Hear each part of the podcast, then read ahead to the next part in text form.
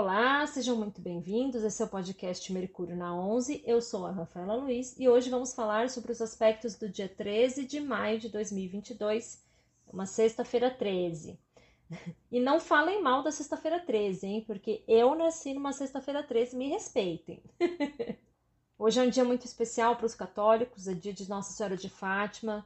Então, interessante porque a gente tem uma, essa lua em Libra ainda, uma lua tão pacificadora, tão harmônica, né? Não me surpreende se eu tivesse que dizer uma boa lua para representar a figura maternal, é, compassiva de Maria. Com certeza, acho que a lua em Libra é uma lua que tem muito a ver com essa figura, com esse arquétipo.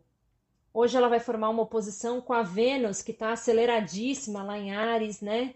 Toda empoderada, toda voltada para si, para os seus valores, para os seus é, desejos. Então, o, o grande conflito do dia é atender aos meus desejos ou olhar com carinho e dar ouvidos aos desejos do outro, agradar o outro. É, toda a dinâmica da energia do dia vai estar focada nesse conflito. O Sol também está formando aquela quadratura com Saturno, que eu falei ontem, acho.